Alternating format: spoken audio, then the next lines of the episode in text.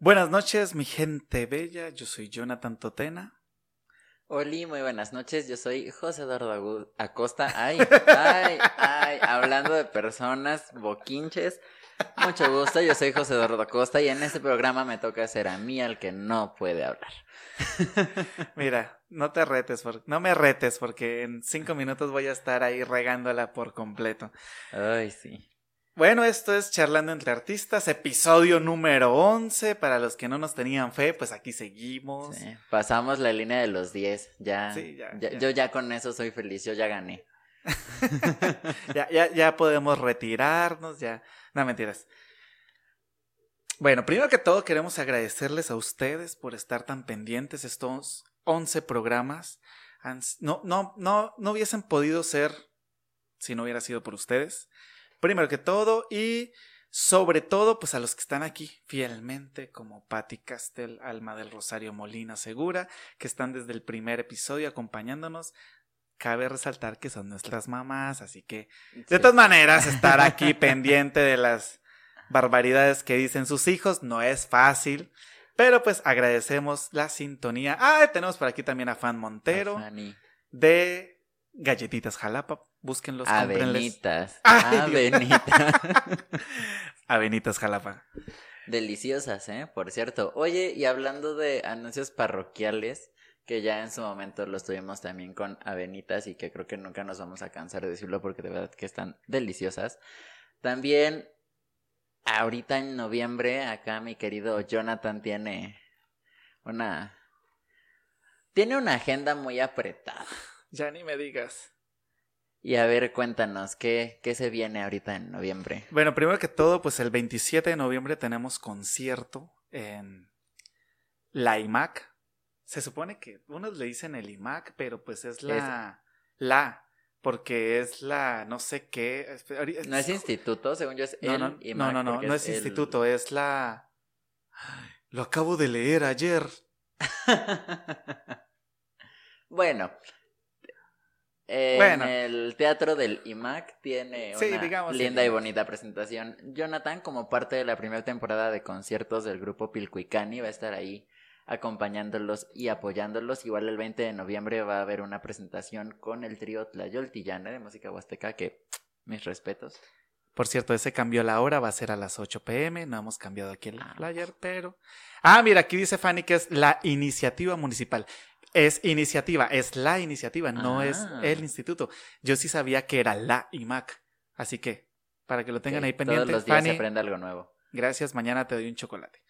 Y pues, antes de entrar con nuestro invitado especial del día de hoy, que la verdad, si hay algo magnífico en el mundo que es el teatro, siento que algo aún más mágico, más especial, es el teatro de títeres porque para mí es un, o sea, el actor tiene su cara, el actor tiene su, su cuerpo para hacer, darle vida a un personaje, pero darle vida a un personaje con un muñeco, por decirlo, con un títere, debe ser una locura completa. Pero. He de decir que hoy José Eduardo, eh, niño que vive adentro de mí, está living, porque. Digo, yo, yo soy de esta generación que creció con Titirimundi, que creció con la covacha.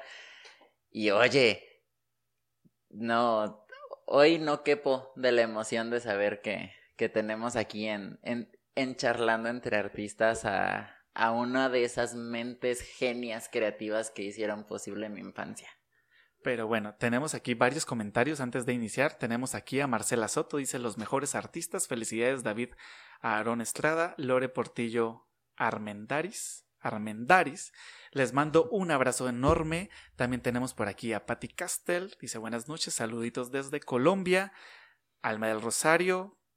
Saluditos a todos. Fan Montero, que ya la mencionamos. Y por aquí también está José Antonio Totena desde Colombia, que nos están viendo.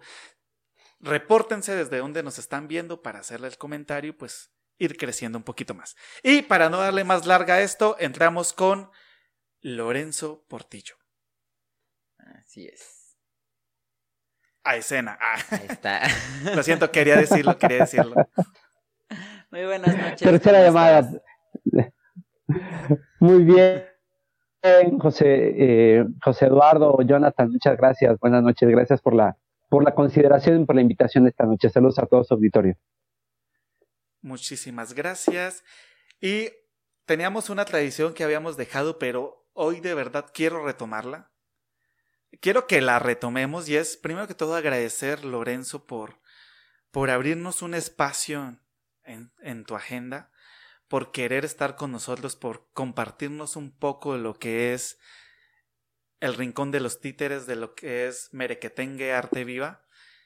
Y sobre todo, pues ahorita que según tengo entendido, no, no ha terminado la temporada de, del festival que va hasta el 28 de noviembre. Así que eh, abrirnos un espacio en estos momentos, la verdad es un honor para nosotros. Muchísimas gracias, de verdad. Sí, se agradece. Muchísimas gracias. Al contrario, Jonathan, José Eduardo, al contrario, gracias a ustedes por este emprendimiento que sin duda pues apoya mucho la, la promoción y la actividad que se hace en Jalapa, que Jalapa es una de las ciudades que más produce y representa teatro en la República Mexicana y que más produce y representa teatro con títeres en México, después de la Ciudad de México y después de Guamantla, Tlaxcala. La ciudad de Jalapa, Veracruz, produce y representa más teatro con títeres en la República Mexicana. Entonces, imagínate, para nosotros es un, un bálsamo, una alegría poder contar con estos espacios e iniciativas independientes donde podamos difundir un poco de lo que, de las locuras que hacemos. Qué barbaridad. Si no estoy mal, algo recuerdo de que el teatro El Rincón de los Títeres fue el primero en México, algo así. O el primero en Latinoamérica, o el primero. No, no, no, estoy un poco confundido en las dimensiones. Pero si nos puedes contar un poquito. Claro. Bueno, el Rincón de los Títeres del Grupo Merequetengue se fundó hace 12 años. Eh, y sí fue el primero en la República Mexicana que se construyó desde sus cimientos para el teatro con títeres. Lo que quiero decir es que existen muchos teatros de gran amor y tradición en México que se dedican y se han dedicado durante muchos años a la investigación y producción y representación del teatro de títeres. Eh, pero este, el que tenemos aquí en Jalapa y que, dirijo junto con David Aaron Estrada, eh, es el primero que se edificó con esa vocación desde sus cimientos, desde la piedra 1 hasta el telón último, es el primero. Eh, para nosotros nos llena de mucho orgullo, pero también nos hace pensar que hay mucho que hay que hacer en cuanto a la, a la edificación de infraestructura cultural dirigida a las infancias. Entonces, pues es el primero, pero esperamos que haya muchos más en la República Mexicana y más espacios y más escenarios y más proyectos culturales que dirijan todo su esfuerzo a las infancias. Ok. Y justo, justo por lo que comentas de que no hay como que mucho movimiento este del el arte y del teatro dirigido a las infancias. ¿A ti cómo fue que te picó el bichito de decir yo quiero trabajar con títeres, yo, yo quiero estar ahí? Justo iba a preguntar eso. pues sí fue un bichito, ¿eh? Sí fue un bichito. Mira, eh, yo estudié, yo soy de Chihuahua, eh, pero bueno, ya, ya tengo ratísimo tiempo viviendo en Veracruz, en Jalapa. Tengo más de 20 años viviendo en Jalapa, voy a cumplir 22 años viviendo en la ciudad de Jalapa, en, la capital.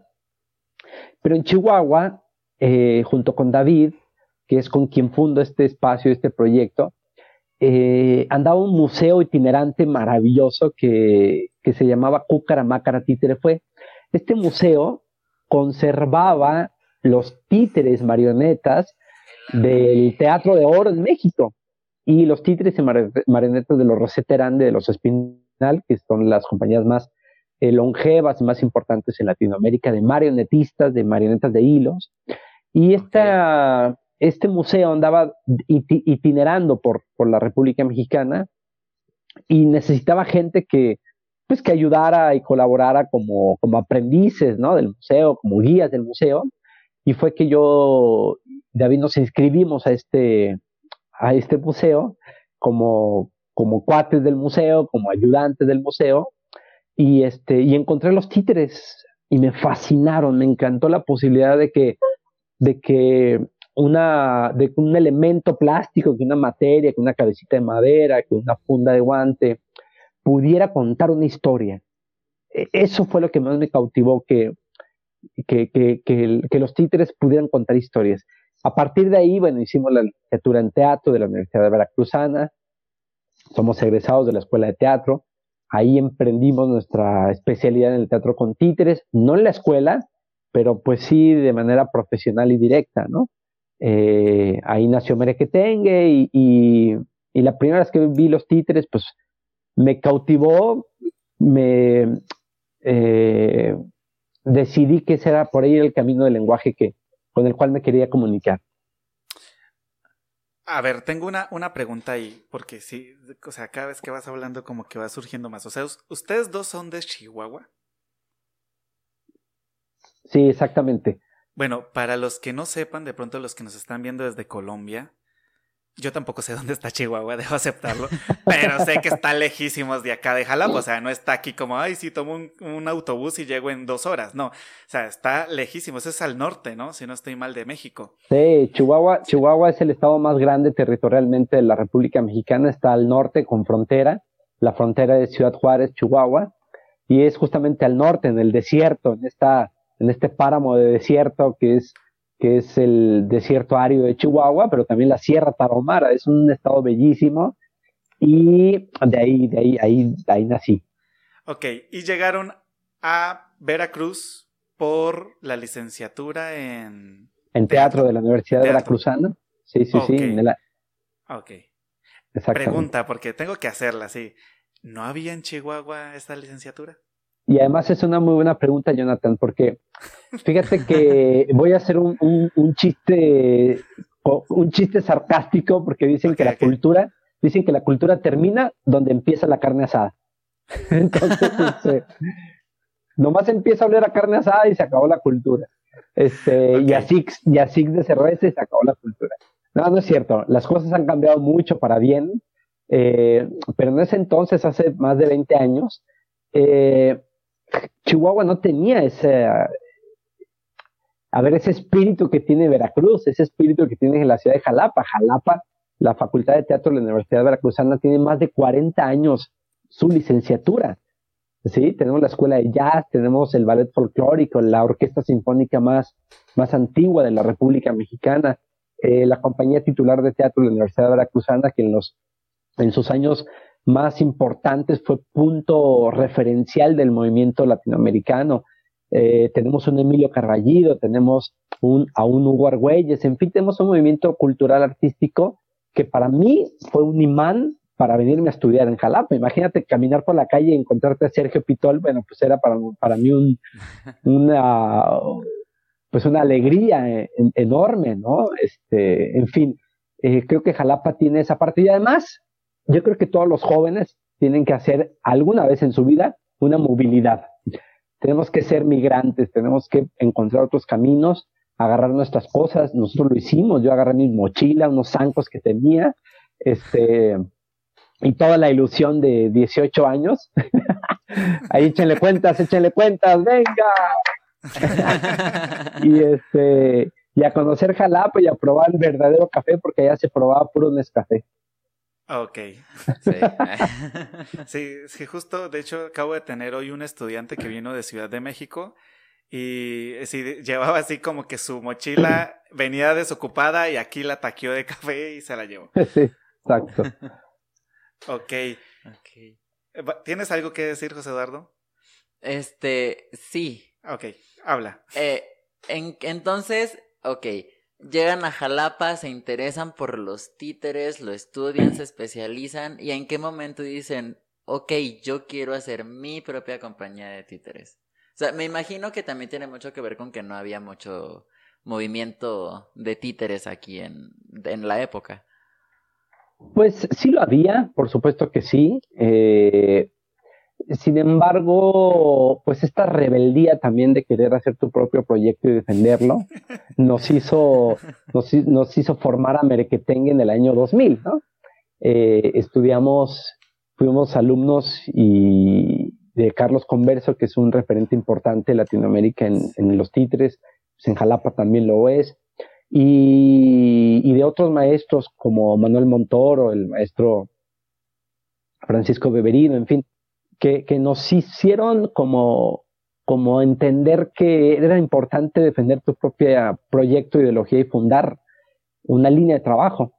Y también la necesidad, lo voy a confesar aquí en esta charla entre cuates, la maldita necesidad de comer tres veces al día eh, y ser estudiambre. A ver, los que conocen Jalapa y conocen el ambiente estudiantil, saben que quien viene de fuera se convierte en estudiambre pupilo. Para quien no sepa qué es pupilo, en Jalapa se los podemos platicar rapidísimo, que es estas casas de asistencia que te reciben y a lo, afuera hay un letrero que dice se recibe pupilos o se recibe pupilas, entonces no sabes qué, qué, cuál pupila dar si no sabes de qué se trata, pero son casas de asistencia para estudiantes y todos los estudiantes tienen, tienen, eh, pues tienen esta parte que tienen que vivir, yo creo, no, no, no, no es una ley, pero yo creo que todos los seres humanos deberíamos de experimentar una vez en, en la vida, es romper con tu estado de confort, agarrar esa mochila viajera y ver qué pasa en la vida, ¿no? Entonces, pues así llegamos, así formamos el grupo con necesidad también este, de hacer cosas, de ponernos en la calle, experimentar cosas, de andar en las escuelas, de andar tocando puertas, de tener proyectos fallidos, de, de hacer maniquís vivientes en la calle, en los parques, de andar en los zancos y luego de repente tener por ahí un, un proyecto eh, para algún par de funciones y luego que se caen, en fin, pues como todos los proyectos culturales e iniciativas. Oh, por Dios. Esto, es, esto es una locura completa.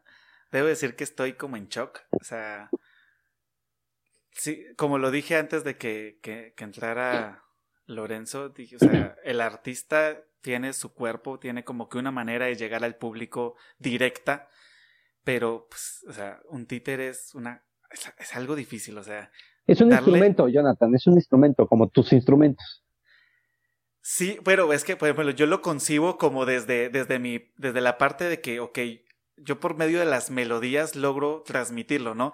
Pero para mí es, o sea, para mi mente en estos momentos es como imposible con, concebir cómo, cómo logras a partir de una marioneta, de un títere, cautivar no solo un público, porque pues, o sea, los adultos tal vez tenemos como que estas vivencias, ¿no? Que dices, ah, esto, esto me pasó. Pero aún así, o sea, ustedes están enfocados a público infantil, donde mm. la atención se pierde cada dos minutos.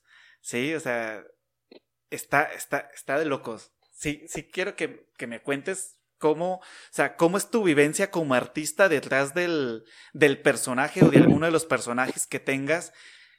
¿Cómo es la, cómo haces la construcción del personaje? y, cómo llevas a cabo, por ejemplo, en una función la parte, por ejemplo, improvisatoria, que supongo que en todas debe haber algún momento como que, ay, se le olvidó el guion al, acá, a, tal, tengo que meter la improvisación, ¿no? Cuéntanos, ¿cómo es esa vivencia? Mira, es un proyecto, el, teatro es un, es un hecho vivo.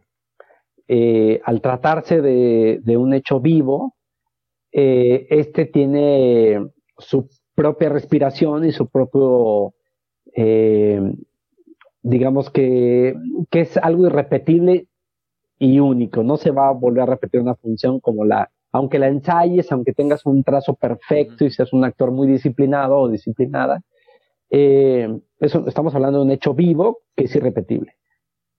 Por eso eh, el actor titiritero tiene que tener, a mi punto de vista, una preparación eh, no solo física ni corporal, sino tiene que ser un...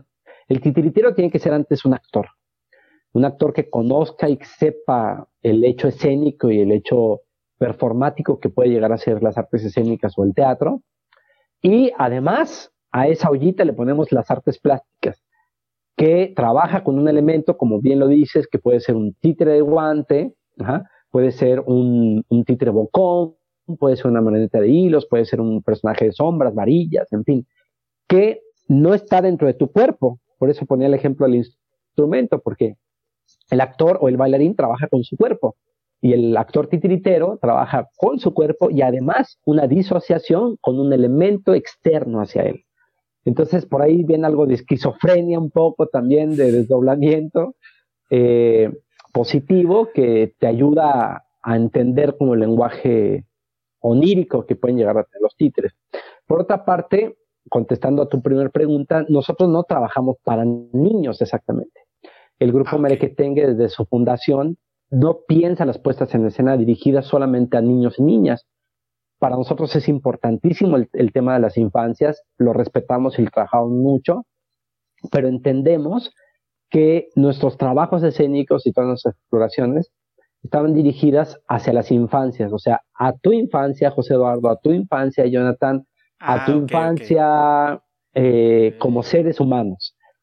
Y obviamente tocamos a las infancias, o sea, tocamos las vivencias de las infancias y sus entornos. Pero una puesta en escena cuando la dirigimos y las producimos, no solo estamos pensando en los niños y las niñas, sino estamos pensando en las infancias de los seres humanos. Entonces eso también nos, pues nos mete en problemas porque, porque tenemos que ser muy delicados con el trabajo que hacemos, muy responsables además, y respetando siempre la, la presencia del público. Okay. O sea, lo puse, o sea, mi, mi, estándar estaba aquí y lo acabas de... O sea, no hay mentes. Estás hablando que legítimamente estás jugando con el niño del adulto. ¿Sí? Y eso está más bárbaro aún. Porque hacer que un adulto quiera volver a su niñez o vuelva a su niñez por un momento es, es, es, es complicado porque somos como que bien así, ay, no, qué, qué, qué oso, ¿no? Reírme de, de este chiste del que me reía hace 25 años. Pero ahí está el adulto dos segundos después riéndose del chiste de que se reía hace 25 años. O sea, la verdad, una labor bastante, bastante compleja. Y tenemos por aquí dos preguntitas del público. Bueno, primero que todo, por aquí tenemos que justo nos están saludando desde su página de Facebook. Dice saludos desde el Teatro El Rincón de los Títeres. Ahí está la banda del Rincón de los Títeres. Saluditos hasta allá. Que por cierto, ya está en la descripción de los videos. Pueden ir a buscarlos. Están los dos links que nos pasaron para que los vayan, los busquen, los sigan, los compartan, estén pendientes de sus fechas y recompartan sus publicaciones para ayudarlos a llegar a muchísimo más público.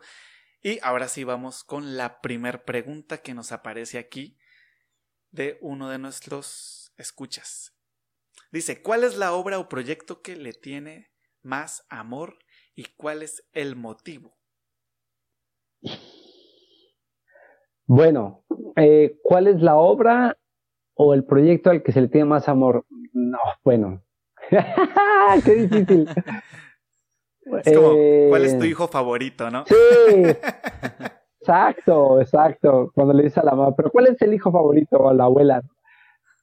Pero mira, te puedo decir de amores, te puedo decir de varios amores, eh, del, poliamor. se vale, se el poliamor, se vale, claro. Eh, cualquier proyecto que haga Merequetengue que, que toque los corazones y que invite al público a un hecho colectivo todas las puestas en escena que tenemos, varias puestas en escena, imagínense en 20, en 21 años hemos producido más de 28 puestas en escena, casi 30 horas de teatro, que están vigentes, eh, casi todas de ellas, pero hay, hay, hay, de esas obras hay momentos, yo podría decir que más que un proyecto o una obra más querida, les puedo decir que hay momentos que las obras nos regalan. Y esos momentos están ligados a un hecho popular un hecho vivo y un hecho irrepetible. Popular, porque nuestro trabajo lo pensamos para que sepa llegar. Todas nuestras puestas en escena se desdoblan, se guardan en baúles y pueden viajar a cualquier parte. nos podemos presentar, por eso digo popular en, el buen sentido de la palabra, que se puede presentar en un teatro hecho y derecho, ¿no? En un teatro, digamos, convencional, en la plaza de un, de un en la plaza principal de, de un pueblo, eh, en el atrio de una iglesia, debajo de un árbol, arriba de un carro de bomberos, que hemos actuado arriba de un carro de bomberos en Guatemala, por ejemplo, este, en, la sala de un hospital, este, me explico, eh, en, en, el patio de una penitenciaría femenil, eh, que busque dentro de su popularidad, que busque cómo llegar.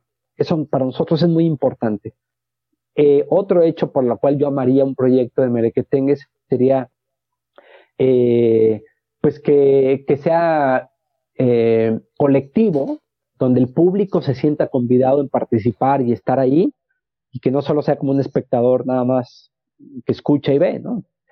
Y que te regale momentos irrepetibles, que te regale momentos fraternos, y casi todas las puestas en escena lo cumplen. Ok. Mejor dicho. No sé si quede contestada la pregunta, Aaron. Yo quiero creer que sí. que sí. A mí sí me la respondió. Sí, por dos. y aquí hay otra pregunta que quiero que lo lea José Eduardo. Que la lea. Bien. Nos pregunta Patti Castel. ¿Cómo se crea la conexión entre títere y titiritero? Eh, la conexión entre el títere y el titiritero puede llegar a no darse nunca. Eh, fíjate que lo que hacemos nosotros es que, insisto, estoy ahora en mi casa, no tengo, curiosamente en casa no tengo títeres, eh, todos están en el teatro, eso, me pasa por tener un museo y un teatro, ¿ah? pero, pero a veces cuando, cuando tomamos un títere, a ver, al público se lo explico de otra manera cuando te entregan, te dicen, a ver, deténme esta guitarra, la agarramos y empezamos. Trin, trin, trin, como que queremos tocarla, ¿no? Pasa lo mismo con los títeres. Cuando tomamos un títere, queremos moverlo. Y la, conexión la, concibo yo más como un hecho, eh, podría decirlo, fantástico, eh, mítico, misterioso, este hay dos tipos de conexiones, yo, creo. Si construyes el títere, que es nuestro caso, nosotros construimos los títeres, hay una conexión desde su gestación, como el demiurgo, como el creador que crea una pieza, una eh, con arcilla crea una pieza y la anima, ¿no? Le, da el soplo de la vida y, se crea. Eh, y hay otro tipo de conexión con los actores o los titiriteros que no construyen y les dan títeres. Eh, para mí es muy difícil contestarlo porque por eso estoy evadiendo tanto, porque, porque pues sí, es, sí tiene que ver con, con religiosidad, con, con misticismo. Eh, a veces a mí me ha pasado que estoy detrás de un retablo animando títeres y de repente llega un momento en el que por eso este, espero no pecar de, de de místico, pero estoy animando un títere y de repente hay un momento en que entre las luces del escenario y el personaje se crea una fantasía como si se tratara de estar en un, un universo alterno, ¿no? Eh, el títere empieza como a, a, tener su propia respiración, su propia vida, y eres tú solo un conducto, o tu espíritu es un conducto para la animación. Por eso nosotros usamos la palabra animación y no manipulación, porque el títere es un objeto que no se manipula, porque la manipulación tendría que ver con un sentido más de, de imponer una energía para el movimiento. Y la animación es compartida, la animación tiene que ver con alma y con espíritu. Entonces, por ahí va mi respuesta con, con compartir el espíritu hacia, hacia lo inanimado. Ok. Ok. Wow. oh, por Dios. Jamás en mi vida pensé que. No era mover un calcetincito ya, ¿eh? Sí hay, que pensarle un poquito. No, no, no, no por eso. O sea, o sea obviamente todo, todo tiene como que su, su, su misticismo, ¿no? Todo, todas las artes tienen su misticismo, ¿sí? Pero, pero este, esta, esto que, o sea, que nos acabas de decir, o sea, legítimamente yo me sentí o sea, no tengo ni idea de lo que es la parte del teatro, menos la parte de teatro con títeres, pero yo sí, yo sí me, me metí en el, en el sueño de mi manita metida en un títere y viendo cómo el títere se va apropiando de, de, pues, de su de su escena, de todo, y simplemente, o sea, como que te quedas ahí viendo qué está pasando y reaccionando a lo que pues te va pidiendo el títere. O sea, yo sí me metí en el papel, la verdad, sí me metí como de completo. Sí. Oye, y mira, aquí tenemos una pregunta que creo que también es muy, muy interesante, porque es algo que nosotros luego como, como espectadores solamente decimos, ah, sí, son títeres y ya, ¿no? Pero justo aquí Alan Parada Cardoso nos pregunta cuál es la diferencia entre un títere, una marioneta y un guiñol. Muy buena pregunta. Mira, eh, Alan, el títere es un lenguaje. A ver, los títeres es un lenguaje. La palabra títere, hay muchas versiones y son muy románticas todas las, versiones de los títeres, pero fíjate que cuando los titiriteros servían a la corona o al rey o a los poderes, todos los juglares, los músicos, los títeres, los actores servían en, la época medieval al poder, eh, los títeres empezaron a ser, junto con los comediantes, muy hostiles en la crítica hacia el poder. Entonces, eh, fueron rechazados así de, no me, no me gusta que el títere se ría de mí, de mis, de mis virtudes, pero tampoco me gusta que se ría de mis defectos. Entonces, eh, se separan los títeres del poder, en este caso de la iglesia.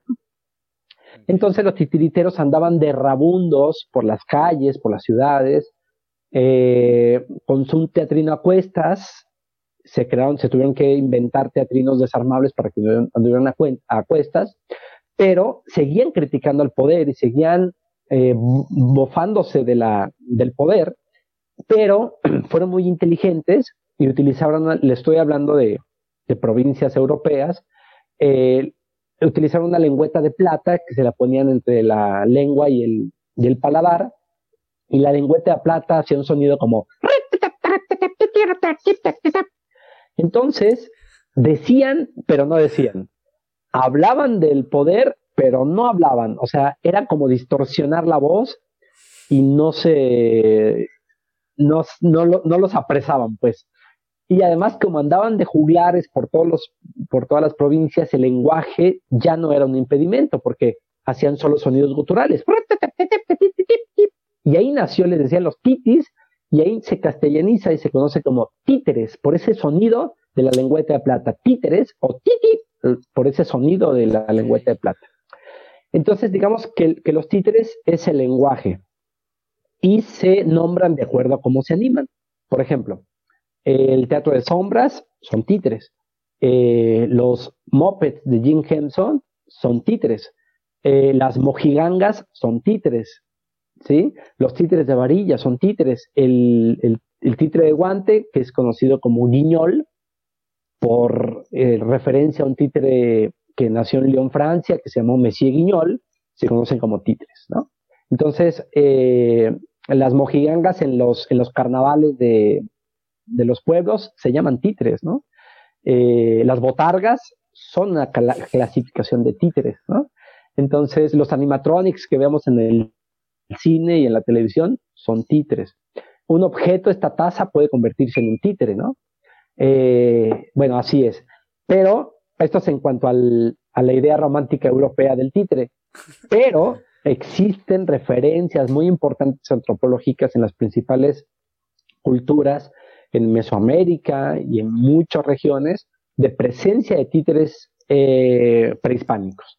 En el caso de la cultura tolteca y zapoteca hay figuritas articuladas hechas en barro, articuladas por medio de ixle, figuras en barro articuladas, que eran para representaciones religiosas o para teatrales, ¿no? Entonces, imagínense, todas las culturas, en todas las civilizaciones humanas, existe la presencia de objetos o o muñecos para contar historias. Y a eso también se les conoce como títeres. Ok. Wow. Ya me aventé aquí una clase. no quería, no quería. No, es que está súper interesante esto. O sea, jamás te imaginas que verdaderamente esté tantas cosas detrás de, de una puesta en escena de, marionetas y títeres, la verdad. Jamás, por mi mente jamás pasó. Sí, no, y sobre todo, por ejemplo, aquí en Jalapa, y me imagino que ustedes deben ser conscientes de eso, o sea, ustedes, Merequetengue como tal y el Rincón de los Títeres, al menos aquí en Jalapa, ya es toda una institución, son íconos culturales y ya son parte del consciente colectivo de todos. Digo, lo mencioné en un principio. Eh, toda la infancia de mi generación fue Titirimundi y la Covacha. Mi, mi, generación fue Bruno. Entonces. ¡Qué fuerte! Eh, ay, ya sé. yo, sigo diciendo que soy muy joven, me siento muy joven. este. Y entonces, justo como son ya parte de la cultura, ya todos sabemos que, ah, sí, los títeres y aquí en Jalapa y lo que sea, creo que nunca nos detenemos tampoco a pensar en todo lo que hay detrás, toda la historia que viene en los títeres, que viene en este tipo de teatro, que es importantísimo también, ¿no? Sí, es importantísimo porque acerca a las infancias, acerca a la formación de públicos, es importante. Fíjate que para mí es una sorpresa que tú hayas sido público cobachero y público de Titirimundi, porque hicimos eh, Merequetengue para el público que no tiene esa referencia. Este, hicimos, el, participó Merequetengue en la barra infantil de Radio Televisión de Veracruz, que es la televisora local pública educativa. Hicimos muchos años ahí las, las, la participación en, los contenidos, y, justamente lo que hace el teatro de títeres, o lo que nosotros pretendemos hacer desde el Rincón de los Títeres, es contribuir a la formación de públicos. ¿Por qué? Porque si desde niños se les invita al teatro, se les invita a ir a, un espectáculo de danza, a un museo, una galería, o a ojear una revista, un libro, no quiere decir que para toda la vida se van a convertir en público cautivo, pero se trabaja sobre la sensibilización y la empatía de los seres humanos a través del arte. Y eso está comprobado, por eso CONACYT ya tiene en las artes, artes y ciencias, porque está comprobado científicamente que las artes contribuyen a la, a, la mejora social y a los, a los entornos humanos, ¿no? A, los procesos de inteligencia, en fin. Entonces, qué bueno que en Jalapa existe el Rincón de los Títeres y hay buena pedrada para mí porque, porque es un, un espacio que, que abre sus puertas, como ustedes lo dicen, sin que digamos muchas cosas por lo que hemos pasado con nuestro proyecto de autogestión. Es muy difícil tener un proyecto de autogestión abierto, independiente, pero pues aquí estamos en la, en la resistencia positiva. Tengo una pregunta. Y, o sea, nos comentas que Merequetengue lleva ya más de 20 21 años. 21 años. Justo 21 años están cumpliendo. ¿Cuándo los cumplen? ¿Ya los cumplieron? ¿Los van a cumplir? El próximo 30 de abril del próximo año, si el universo lo permite, cumpliremos 22 años. 30 de abril. Ok, para el Día del Niño más o menos, ¿no? 30, 30 31. Sí. Ok, tienen 21 años, más de 21 años de trayectoria, ya vamos para los 22, ya estamos más allá que para acá. ¿Cómo, cómo ha sido? Porque pues, o sea, es, es, es un teatro de títeres, ¿cómo ha sido la parte de la tecnología, ¿no? O sea, ¿cómo ha sido esta? Porque la innovación tecnológica querramos o no, sí, sí ha cambiado un poco la percepción de tanto del teatro, de la música, de todas las artes en general, ¿no? ¿Cómo, cómo, cómo, se ha, ¿Cómo ha sido esa adaptación de parte de la agrupación Merequetengue? ¿Qué tan complicado ha sido? Eh, ¿Sienten que eso ha afectado en algo la participación del público? ¿O les ha servido para, de pronto, no sé, cautivar otros tipos de público? ¿Cómo, cómo, cómo ha sido esto? Cuéntanos. Pues fue una, fue sorpresivo. Nosotros ya, ya teníamos la sala cuando sucedió el H1N1 en Perote, que, que no fue pandemia, pero sí fue una contingencia sanitaria y tuvimos que cerrar alrededor de un mes la sala.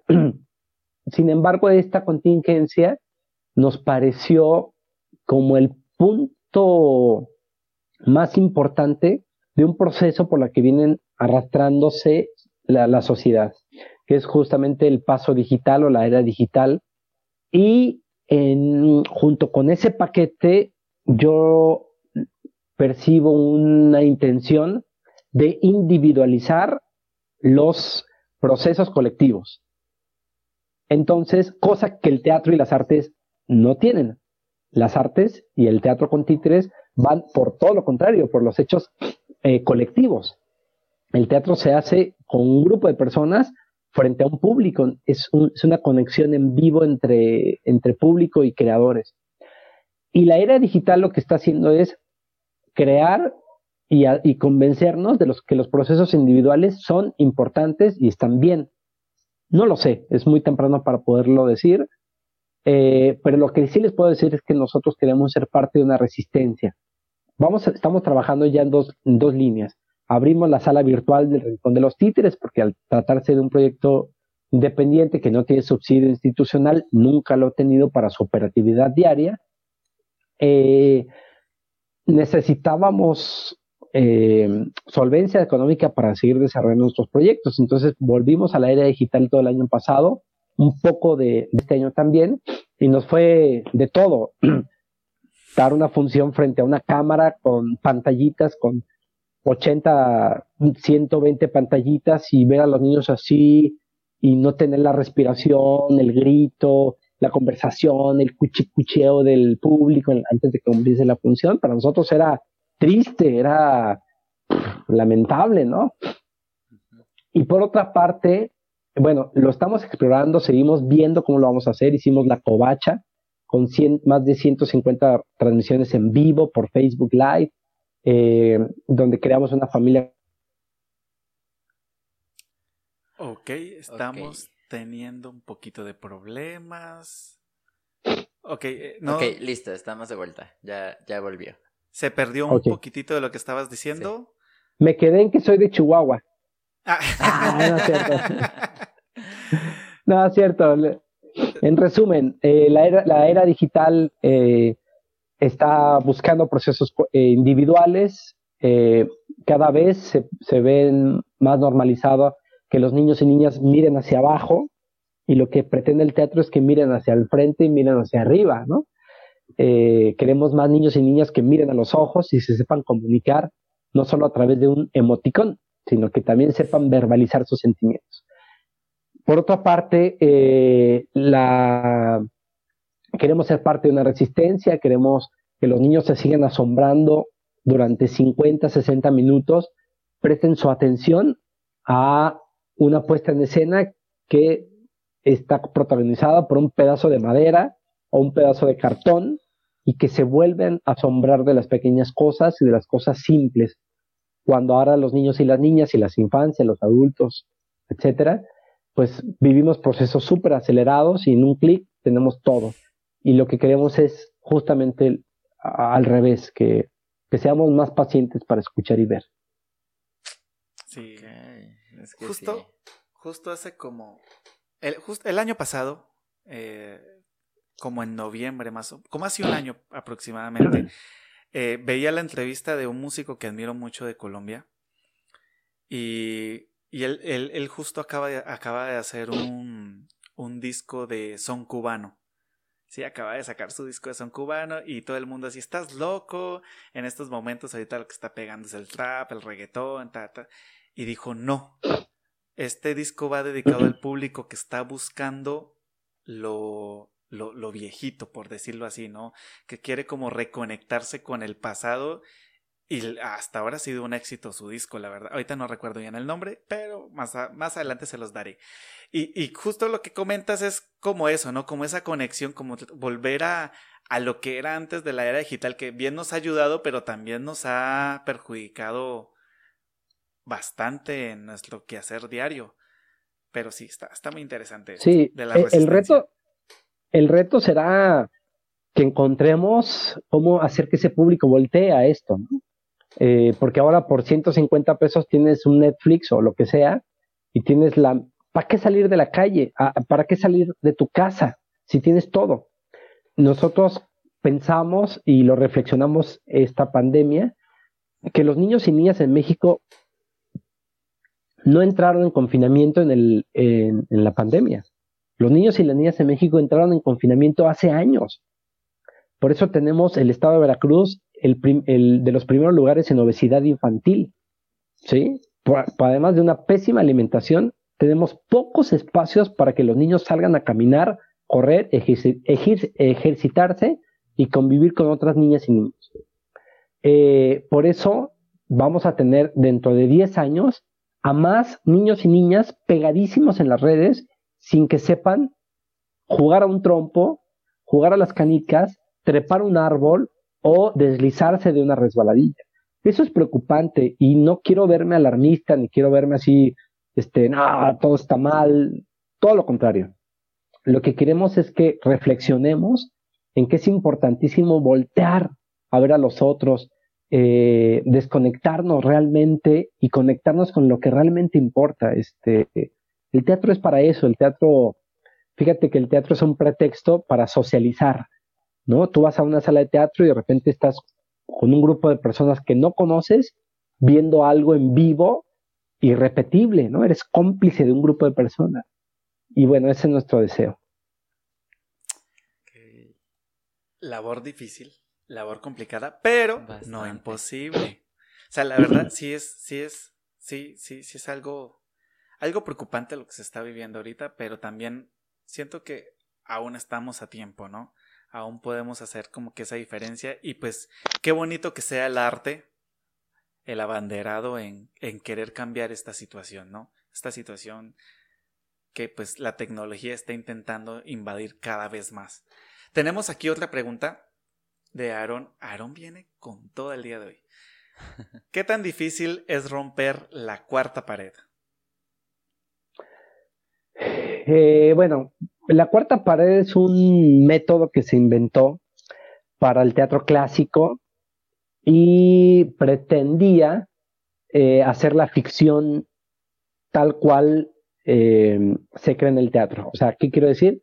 es que al haber cuarta pared, está el, está el público, está el, los actores acá y está el público aquí, y aquí se crea una pared imaginaria que se llama la cuarta pared, porque es en el, teatro italiano es pared eh, laterales, que es una caja, ¿sí? El escenario, la cuarta pared, que es imaginaria, y el público. La cuarta pared lo que pretendiera como como crear la ficción y que todo lo que sucediera acá era ficción y era teatro así súper azotado y bla, bla, bla. y eh, no había interacción con el público de ningún tipo, ni de miradas, ni de eh, interacción. El público, si, si, el público decía algo a, los actores, por ejemplo, no es cierto, está acá a la derecha, cualquier otra cosa, los actores lo omiten, no, lo, no les hacen caso porque hay una cuarta pared. Este teatro ha cambiado muchísimo, afortunadamente, y el teatro de títeres no le funciona la cuarta pared porque siempre está haciendo complicidad con el público, ¿no? por eso, por eso es muy popular el teatro de títeres, porque eh, dialoga siempre con el público de manera directa o indirecta. Eh, ¿Y qué tan difícil es romper la cuarta pared? Es difícil si no tienes un entrenamiento y es difícil, eh, a ver, este, se necesita un entrenamiento pues para poder hacerlo, ¿no? no rompe la cuarta pared así nomás, ¿no? Si no, tu obra va a durar seis horas eh, porque el público le da la gana hablar. Se necesita un entrenamiento y es, y es difícil cuando, cuando no estás dispuesto a escuchar al público también. Ok. Oye, qué, complicado es esto. De verdad. Felicitaciones por lo que, por, por la magia que logran en cada uno de esos espectáculos. La verdad, es de admirar completamente. Gracias. Y tenemos aquí a más personitas que han ido llegando a la transmisión. rápido, un saludo a Hermelinda Jiménez Ruiz, que está aquí con nosotros una noche más. después de 11 este, programas, después de 11 programas, sigue, no se ha cansado. Qué bueno. Alan Parada Cardoso, que qué fuerte, qué fuerte. sus preguntas. Sí, ¿verdad? este, Serena Torres Romero, que dice muchas felicidades a este extraordinario artista y ser humano. Este, Gloria Álvarez, que dice, siempre tocando corazones, gracias por su trabajo, mere que tenga artes vivas y felicidades por todos sus éxitos. Y Elisa Amolina, que de lo que comentabas hace rato, nos comenta, es nuestra responsabilidad como adultos crear la atmósfera adecuada para que los niños vivan con magia e imaginación. Claro, por supuesto. Sí, y es una responsabilidad compartida, no solo de los adultos, sino también del, del, de los gobiernos y de los proyectos institucionales. Es una, es una corresponsabilidad, no solo de los creadores que trabajan como locos solos trabajando ahí de, ah, no sé qué, este, ¿por qué no vienen a mis obras? ¿Qué les pasa? Es una corresponsabilidad. También tenemos que crear proyectos donde el público se sienta convidado, invitado también. Tenemos que ser muy responsables. Eh, tenemos que ser puntuales en nuestras funciones, tenemos que ser pulcros con nuestras producciones, con nuestras escenografías, con nuestros vestuarios, con nuestros espacios, tienen que ser espacios confortables, cuidados, limpios, etcétera.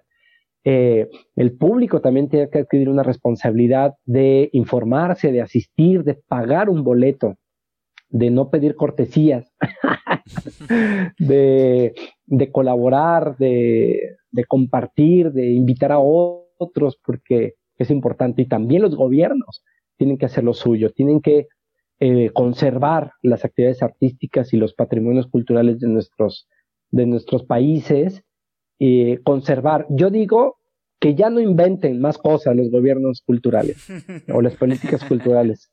Ya no necesitamos inventar más cosas, tenemos que voltear a la conservación, voltear a los que a los artesanos que están trabajando en los pueblos, voltear a las casas de cultura en, los, en el estado de Veracruz que están abandonadas por el Instituto Veracruzano de la Cultura, eh, voltear a esos kioscos que hace 10 años o 15 años eran punto de reunión para jaraneros o para niños que, tocaban, que tocaban los panderos y que ahora, por la delincuencia en nuestro estado, son eh, espacios abandonados y que ya no existen los puntos de encuentro. Entonces es una corresponsabilidad social. He dicho. Claro, justo tocas un tema, un tema bastante delicado, ¿no? Lo que es esto de, de acostumbrar el público a, a, que pague un boleto. Sí, justo ahorita en la, en la pandemia se observan que muchos artistas están haciendo sus conciertos, ¿no? Entre comillas gratuitos porque pues a ellos los patrocinan marcas millonarias, ¿no? Y pues la gente se está acostumbrando, querramos o no, se está acostumbrando a, ver todo gratis tras una pantalla. Sí, y, ahorita la reinserción de querer volver a querer ir a un teatro, de pagar por un, un boleto, de... O sea, todo esto siento que, que como que volvimos a un punto cero tras la pandemia, porque, porque pues el público se desacostumbró a querer salir, a querer ir, al querer moverse, a querer pagar, volvemos a lo mismo de, de, esta parte financiera, ¿no? Y básicamente, por, ejemplo, en el caso de, del Rincón de los Títeres, pues se vive de, de este boleto que se pague para poder sostener no solo la parte humana, ¿sí? No solo el, los elementos humanos, sino mantener un teatro que o sea, quieran o no, no es fácil. El mantenimiento, si de una casa es complicado, un teatro que está enorme, porque la verdad está bien enorme. Yo ya tuve la oportunidad de conocerlo por dentro, está preciosísimo. Desen la oportunidad de ir, de conocerlo, de vivir la experiencia. Es, es carísimo, ¿no? Entonces, también la invitación ahorita es, aprovechemos esta temporada que tenemos de, de obras hasta el 28 de noviembre. Ahí dejo que hagas tú mismo la publicidad porque no hay quien venda mejor las cosas que el que mismo el que las hace, vaya. Sí, mira, bueno, gracias. Eh, sí, la gratuidad ha afectado, es que se entendió mal la, gratuidad, ¿no?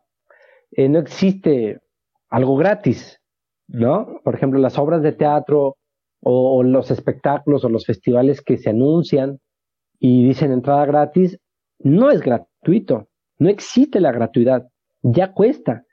Cuesta la extensión, cuesta el personal, el montaje, el montaje técnico, la electricidad, todos los servicios de los espacios. Si bien son subsidiados por una institución de gobierno y al público le cuesta porque en sus impuestos ya pagó eso. Yo, yo por eso me enojo mucho cuando dicen entrada gratis, porque no existe la entrada gratis, ¿no? Es un boleto que ya pagó y además quiero decirles que costó mucho. Que si ese boleto para ir a ver o a un grupo institucional o que eh, un festival que organiza eh, una institución pública y lo ofrece gratis, al público le está costando. Entonces, por eso hay que ir a esos espacios también, de esos eventos, hay que abarrotarlos porque ya costaron. Pero hay que cambiar la palabra gratis, quizá por entrada libre, ¿no? Eh, encontrar ahí en las políticas culturales públicas eh, esta forma de que el público sepa que no es gratis, ¿no? Por eso también ahí la política cultural o quien, quien, abandera estos proyectos eh, busca la popularidad, ¿no? El gobierno del Estado les regala este concierto a ustedes, ¿no? Y eso no es cierto. Cuesta y cuesta mucho dinero. Y por otra parte, los independientes, que somos la minoría, nos cuesta el doble. Imagínense para la institución dar una función, lo, que le cuesta, imagínense por independiente lo que nos cuesta. Es por eso que eh, hemos luchado mucho en un gremio de artistas que tienen eh, artistas escénicos independientes y espacios escénicos independientes en el país, porque esta pandemia nos pegó muchísimo. Tuvimos la sala cerrada más de un año, salas que dependemos directamente de la taquilla del teatro y que al cerrarse nos hicieron creer que los espacios cerrados eran espacios inseguros para la salud pública. Cuando veíamos cafeterías, veíamos supermercados, bancos abarrotados de gente, ¿no? Hace poco un desfile de Catrinas eh, eh, convocado por el Estado repleto de gente, ¿no? Entonces dije, a ver, ¿estamos o no estamos en confinamiento? ¿Seguimos o no seguimos respetando la sana distancia? Diría Cantinflas. Ahí está el detalle, chato. Entonces, pongámonos de acuerdo. Y hay que apelar pues a la empatía del público, hay que apelar a la empatía del, auditorio para que vaya a esos espacios culturales y pague un boleto y regrese. Ahora el Rincón de los Títeres, como muchos espacios en la ciudad de Jalapa, Café Teatro Terraluna, el Telón Sala de Artes, Área 51, Foro Teatral, eh, el Teatro del Maestro Abraham Seransky, eh, el Foro Oculto, en fin, muchos centros culturales de la ciudad de Jalapa ya están con cartelera desde hace algunos meses y de verdad yo los conozco y respetan todas las sanas eh, medidas para hacer espacios seguros. El Rincón de los Títeres está dentro de su festival Hay Títeres Moviendo el Mundo. Estamos dentro de un circuito nacional donde están participando compañías de cuatro estados de la República Mexicana y estaremos hasta el 28 de noviembre en este noveno Festival Internacional Hay Títeres Moviendo el Mundo, donde el país invitado es Lima, Perú. Perú es el país invitado y se presentan funciones todos los fines de semana en horarios habituales del Rincón de los Títeres. Así que vayan, búsquenlos. Si no saben dónde, en dónde los pueden ubicar, ¿nos puedes pasar la dirección de una vez? Por supuesto. El Rincón de los Títeres está en la ciudad de Jalapa, Veracruz, en la calle eh, Benito Juárez, esquina Manuel Ávila Camacho, en el centro, en el corazón de la ciudad de Jalapa. Estamos a tres cuadras de de centro-centro de la plaza pública principal del Parque Juárez. Estamos entre el Parque Los Tecajetes y el Parque Bicentenario, estamos a la mitad. El Rincón de los Títeres ofrece funciones todos los sábados a las 5 de la tarde y los domingos a la 1 de la tarde de manera permanente. Podrán hacer reservaciones previas porque ahora eh, hemos sido muy responsables y lo seguiremos haciendo mientras el público eh, siga colaborando con nosotros, que lo ha hecho de manera estupenda eh, seguiremos acotando las medidas de sana distancia y acotando la capacidad del público, aunque podamos llenar la sala con 120 localidades, no lo vamos a hacer por respeto al auditorio. Eh, seguiremos conservando un público moderado para que se puedan sentar y que tengan un, espacio seguro. Haz de cuenta, si van ustedes dos, los sentamos juntos y conviven juntos. Dejamos dos butacas vacías al lado derecho, izquierdo, abajo y atrás. Y así seguiremos poco a poco, ¿no? Entonces el Rincón de los Títeres les espera. Pueden consultar la programación en nuestras redes sociales que es Merequetengue Artes Vivas y Rincón de los Títeres Teatro Foro. Bien fácil. De todas maneras, como les comentábamos, ya están los links aquí en la descripción del video en la parte de abajo o en Facebook en la parte de arriba. Cualquiera de los dos aplica. Y, si no nos están eh, viendo en vivo en este momento y nos están escuchando en Spotify o cualquier otra plataforma de podcast en la que nos estén escuchando en el futuro, pueden acudir rápidamente a nuestro Instagram y también ahí están etiquetados. Gracias. Claro que sí. Lorenzo, eh, bueno, ya, ya, ya te lo había comentado José Eduardo antes de ingresar a, a nuestra charla del día de hoy. Y es que nos cuentes así una anécdota que te haya marcado a ti. O sea, yo quisiera extenderlo un poquito, ¿no? Que nos cuentes dos anécdotas. Una a ti como artista, como actor de, del teatro de títeres, y una a ti como pues, emprendedor e independiente en, en esto de, de, del teatro de títeres. Que te hayan marcado, ya sea para bien o para mal, pero que hayan marcado una pauta en tu carrera. Bueno, como, como grupo, a ver, voy a empezar la del grupo y luego la personal. para ver si recuerdo algo. Eh, cuando empezamos el Rincón de los Títeres en la calle Diego Leño, teníamos un foro muy chiquitito que cabían 20 personas que alquilábamos. Eh, y cerca del Parque de los Berros. El Parque de los Berros es un parque emblemático en la ciudad lleno de flores y de árboles gigantes. Es un parque muy lindo. Estábamos a media cuadra del Parque de los. Entonces, antes de cada función salíamos nosotros siempre a invitar con un megáfono al público, decir, ¡eh, venga a la función! Sacamos los títeres. Y en este parque hay muchos vendedores, vendedores de, helados, de churros con canela, de globos, en fin. Y había una señora que tenía como cuatro niños chiquititos así, y la señora vendía globos. Entonces, yo, nos, nos acercábamos nosotros con estos niños y siempre les regalábamos, les regalábamos boletos para que fueran al teatro, ¿no?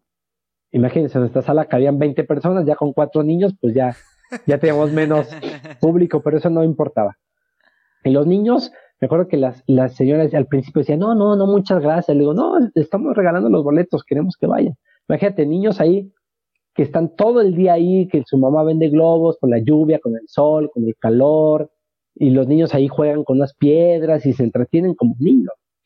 Entonces decíamos, qué padre que estos niños puedan ir al teatro, que les va a quedar muy cerquita y que no paguen sus boletos, los becábamos. Entonces esos niños fueron, iban muy seguido al teatro, les regalábamos boletos, llegaban, se peinaban así, en los bebederos de agua del parque se peinaban así, se limpiaban la carita y se sentaban en primera fila a ver las funciones. Se abría el telón, se encendían las luces y los niños viendo los títeres por primera vez en su vida. Ya después iban solitos por sus boletos y dice, oiga, nos dejan entrar a la función, pásenle, pásenle.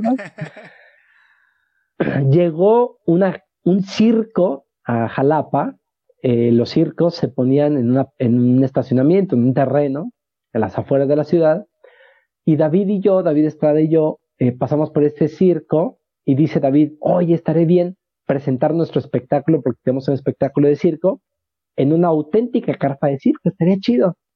Le digo, no, ¿cómo crees? Esto, es imposible, no nos va a dar chance. David, que es así todo terreno, dice, vamos a ver qué pasa. O sea, el no ya lo tenemos, vamos a ver qué pasa.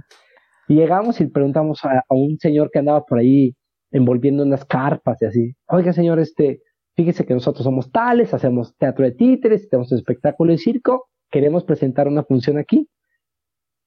Y dice, a ver, permítame, y se va un camper que está ahí al fondo, abre una señora así la puerta, nos señala, ve, cierra el camper y dice, ya hablé con la dueña, yo soy el capataz del circo, y dice que sí, que el próximo viernes traigan todos sus títeres y les cedemos nuestra, nuestra función a ustedes. No, pues nos, nos fuimos saltando como niños así de, eh, nos vas a presentar un circo. Este, en fin. Llegó el día, lo anunciamos por todos lados. En ese entonces el Facebook no era así lo que es hoy, las redes tampoco pero lo anunciamos, se llenó esa, esa noche el circo, se prendió la máquina de palomitas, había olor de palomitas por todos lados, se llenó las, el público, nosotros nos asomamos así por un telón, está lleno, no puedo creerlo, no sé qué. Ya era de noche, era una carpa vieja, antigua, eh, de estas carpas que están, que los artistas son pura familia y andan en un camper por todos los pueblos, en fin, el piso de madera, así bien peliculesca. Entonces, eh, empieza la función y, dice la hija del dueño del circo, dice, oiga, hay mucho público, qué padre, me emociona. ¿Podemos bailar junto con mis compañeras? Y le digo, claro que sí. Entonces hicieron el opening, así con, con chalecos de lentejuelas y sombreros de lentejuelas, y, bailaron. Y luego yo salí con un sombrero de copa, guantes blancos, y presenté la función de los títeres. Bueno, mi sueño hecho realidad, actuar en una carpa de circo. Finalizó, eh, la función con un aplauso que llevo en el corazón. Terminó y estábamos recogiendo todo y se acerca el capataz del circo, este señor que nos dio permiso y nos dice, oigan, eh, yo quiero agradecerles que hayan venido. Le digo, no, no, no, al contrario, nosotros somos los agradecidos. Dice, no, yo les quiero agradecer a ustedes por esto. Dice, yo vivo aquí en Jalapa, bueno, yo, mis hijos viven aquí en Jalapa, y yo ando en el circo de pueblo en pueblo y casi no los veo. Pero cada vez que llego aquí a Jalapa, el circo llega aquí a Jalapa y veo a mis hijos, me dicen que unos, unos, unos artistas los invitaron a una función gratis. ¿Y que creen? Que los niños que venden globos en el parque eran hijos de este señor. Ay, Dios. Entonces, ah. el círculo se hizo así. Nosotros conocimos a estos niños, los becamos como público para que fueran a ver las funciones. Y este señor, cada vez que venía el circo a la ciudad, ellos los veían y les preguntaba, oye, ¿qué hiciste? Ah, pues fíjate que vi una obra de títeres, y vi una obra de un ratón, y vi una obra de un arizón, y vi una obra de no sé qué. Y se me hablan mucho de los títeres. Y dije, ahora es el momento de regresarles el favor. Y fue así como, como fue nuestra historia del circo. Ay, qué oh, bonito. está, como que no te lo imaginas, qué pequeño es el mundo. legítimamente dicen, Jalapa es un pañuelo. Sí. Y qué mejor ejemplo. Guárales. Wow. Quedo sin palabras, la verdad. Sí, ¿eh? No, y es que siento que eso también es como que una de las de los objetivos primarios que tiene el arte en cualquiera de sus formas, ¿no? El, y creo que ya se comentó en alguno de los programas anteriores, el, el arte como este movimiento también como de, de responsabilidad social, por llamarlo de alguna forma, de invitar a todo el mundo y que todo el mundo pueda formar parte del arte. Exacto. Estuvo súper genial esa anécdota. Bastante bonita, la verdad. Dicen por aquí, eh, dice, excelente filosofía de vida, felicitaciones, súper trabajo. Por aquí tenemos saludos a mi amigo Lorenzo, linda noche de parte de Ana Yancy Espinosa. Y Serena Torres nos comenta, hacer el bien sin mirar a quién. Y de verdad, ¿no? Nadie sabe para quién trabaja. Ustedes estaban promoviendo su, su show y terminaron cumpliendo uno de los sueños que era presentarse en una carpa de circo. Gracias a, a esa, esa bonita labor de invitar a los niños, ¿no? Qué, qué genial. Qué bonito. Y bueno, ya para dar, ya para finalizar con esta charla que la verdad estuvo sorprendentemente amena. Yo estoy encantadísimo, me siento como niño en dulcería, me siento súper contento. Fue una charla bastante renovadora, debo decirlo. Espiritualmente me siento así como que súper bien. ¿Qué sugerencia, consejo le quieres dar a estos de pronto artistas que están iniciando? No necesariamente en la parte del teatro, pero sí en el mundo del arte Sí, que tú como, pues con tu, tu, trayectoria de más de 20 años con una agrupación, con tu propio teatro, ¿qué les podrías decir a estos chicos que están iniciando? Eh, bueno, más que un consejo, es como a partir de mi experiencia, dos cosas. Una, que, que, las artes no se hacen de manera individual, que busquemos cómo trabajar de manera colectiva con otras personas eh, y que busquemos, que busquemos cómo trabajar con un grupo de personas. Para mí es importantísimo la familia dentro del teatro. Eh, que, que encontremos la forma de hacer empatía con otras personas que quizás se parecen mucho a lo que tú estás buscando. Para hacer eso hay que levantarse y empezar a buscar con quién haces empatía para desarrollar proyectos si lo vas a hacer de manera individual, felicidades, pero siempre busca que tus proyectos encuentren una resonancia social. Que ningún proyecto cultural o de, de emprendimiento esté hueco, sino que esté cargado de un beneficio social. Cuando esto está hecho, por default vendrán cosas positivas y buenas, tarde o temprano, algunas tardarán mucho más que otras. Pero que busquemos que, nuestros contenidos culturales o nuestros proyectos culturales tengan una, una aportación social, útil, eh, palpable. La otra es que, pues todos los no ya los tenemos. Pareciera que nacimos en un país en los que es tan difícil eh, hacer dedicarse a las artes como que el Cruz Azul pueda ser campeón. y ya este, pasó. Y ya pasó, fíjense. Eh, entonces, eh, todos los no ya los tenemos, vayamos por los sí. Pero los sí los convertimos nosotros, no las instituciones. Las instituciones las hacemos nosotros. No piensen que ya todo está repartido. No piensen que ya todo está hecho y no piensen que todo ya... Nosotros hicimos un teatro, imagínense. Nosotros construimos David Estrada, Denise Valencia y un servidor y todos los que forman parte del grupo Merequetengue edificamos un, teatro. Cuando pensábamos que pues ya, ya, ¿para qué un teatro? No, no crean que todo está hecho.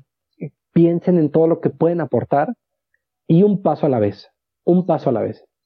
Eh, desafortunadamente vivimos procesos con mucha rapidez, los años se nos van rapidísimo, tenemos una percepción del tiempo extraña, la digitalización nos está encerrando en las casas, en fin, pero salgamos a hacer comunidad, salgamos a tejer redes, a cuidar y conservar esas redes.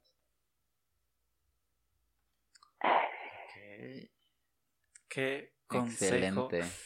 Aquí es donde se aplaude.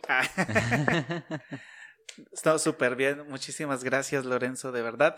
Y antes de irnos, porque se nos olvidó preguntar hace ratito, y no sé si está en el mismo lugar, que preguntan por aquí que en dónde se encuentra el Museo de Títeres que nos comentabas al inicio. El Rincón de los Títeres tiene, tiene en su vestíbulo una exposición permanente de títeres. Entonces, eh, pues es, es ahí, ahí mismo, en el Rincón de los Títeres. El Rincón de los Títeres es un centro cultural que está la sala del teatro, su vestíbulo, el taller de construcción de, títeres para público, el árbol de la palabra, que es un escenario al aire libre, que esperemos muy pronto reabrirlo, por ahí tendré noticias muy pronto, que es un escenario al aire, al aire libre que hicimos, se llama el árbol de la palabra, con bancas de madera, escenario de madera, y la Galería Peatonal Juegos, Trazos y Colores, que es una galería que rodea el parque. Entonces son cuatro proyectos que conforman el Rincón de los Títeres. Ok, hablabas del taller de, de títeres al público. O sea, es como que yo, persona, puedo ir a crear un títere con ustedes. Sí, tenemos varias modalidades. Eh, son talleres específicos. Si tú tienes un interés de construir o desarrollar un proyecto escénico, con títeres o máscaras te puedes acercar a nosotros. O abrimos talleres anunciados eh, específicos. En este caso, la próxima semana, Lenin, el hijo de la luna de Lima, Perú, ofrecerá un taller de narración escénica con textiles el 16, 17 y 18 de noviembre. Entonces, digamos que el Rincón de los Títeres está de manera permanente ofreciendo talleres de, de construcción de títeres o de actuación, en fin. Tiene bastante actividad en ese sentido también. Ok, excelente. Pues eh, creo que está de más decirlo, pero aquí cuentan con el espacio. Cada, por ejemplo, comentabas que pronto van a abrir este el espacio del árbol de la palabra o este tipo de talleres que van a llevar a cabo dentro del festival. Aquí estamos con toda la disposición también para darles difusión. Gracias. Claro que sí. Eh, bueno, fue una charla, la verdad, increíble. Lo repito, muchísimas gracias, Lorenzo, por estar con nosotros, por aceptar el llamado, también por acercarse a nosotros, a querer compartir un poco de, de lo que sabes, de lo que has hecho, de lo que has vivido. Y pues, la verdad, esto lo llena uno de energía, lo llena uno de... Como artista te llena de esperanza, o sea, saber que sí se puede. Sí y justo, justo cuando, cuando inició charlando entre artistas, porque cada, artista, cada, cada uno de los invitados lo ha tomado desde una perspectiva bastante diferente, pero justo es esto, de ¿no? poder compartir las vivencias y demostrar que sí se puede vivir del arte, que sí se puede vivir bien del arte y que sobre todo podemos disfrutar de una manera increíble como nos has hecho ver que lo disfrutas, que con tu colectivo se la gozan. O sea, de que, que, esto, que esto del arte sí, sí, sí es algo rentable y sí es algo bonito. La verdad, muchísimas gracias por compartirlo, Lorenzo. No hay palabras para agradecerte. A ustedes, el agradecido soy yo. Y hablando de colectivos, permítame saludar y agradecer a David Arón Estrada, que es el director artístico del grupo Merequetengue, cofundador. Denise Valencia Romero, que es la escritora escritora del grupo y además eh, parte medular del grupo Merequetengue. Roberto González Acosta, David Uriel Viveros, eh, García, ah, María Teresa Ruiz, eh, Gloria Álvarez, eh, Andrea, en fin, todos y todas las compañeras y compañeros que forman parte del grupo. Es gente que les queremos mucho y que, saben que, el grupo Merequetengue pues se hace a través de una colaboración. Abrazos para ellos. Excelente. Y no olviden seguirnos a mí, a Jonathan Totena, eh, en Instagram como arroba Jonathan Totena. En Facebook pueden buscarme como arpa Jonathan Totena. No sé, José Eduardo, si quieres presentarte o que yo te presente. Eh, claro, a mí me pueden encontrar en Instagram como Jacosta Molina. Así estoy, de hecho. Ah, no, ya no. Iba a decir que sí estoy en todos lados, pero ya no. De hecho, en Facebook me encuentran como eh, facebook.com diagonal acosta José E. Este, y también en todas las plataformas de música, ahí me encuentran tanto a mí como a Jonathan. Este, recuerden, por ejemplo, ah, de hecho, si, si escuchan nuestro podcast anterior en Spotify, viene ahí con, con un pequeño recuadrito donde ustedes pueden eh, anotar cuál es su canción favorita de Hecho en Casa, que fue nuestro tema de hace ocho días. Entonces también para que vayan y no deje, nos dejen ahí su, su respuestita, pues, su respuesta. Punto. también los invitamos a que nos busquen en Facebook como Diagonal Charlando entre Art y en Instagram como arroba charlando entre artistas. No olviden compartir esta charla que estuvo increíble para que llegue a muchísimas más personas. No olviden ir a seguir al Rincón de los Títeres y al grupo Merequetengue Artes Vivas. No hay mejor manera de ayudar a un artista que compartiendo lo que hace para que ese artista pueda seguir viviendo de lo que le encanta hacer. Y los invitamos a que se den una pasadita. Tienen hasta el 28 de noviembre. No hay excusa, tienen 18 días para que al menos alguno de esos días se den una pasadita por ese festival tan bonito, tan agradable tan interesante sobre todo, y pues también a todos los talleres que nos ofrecen en el Rincón de los Títeres Teatro Foro. ¿Algo más que quieras mencionar, compañeros? No, al contrario, gracias a ustedes por la iniciativa y muchas felicidades. Sigan aquí estos chamacos que vale la pena escucharles toda su diversidad y toda su energía. Muchas felicidades también por lo que emprenden como creadores. Muchísimas gracias.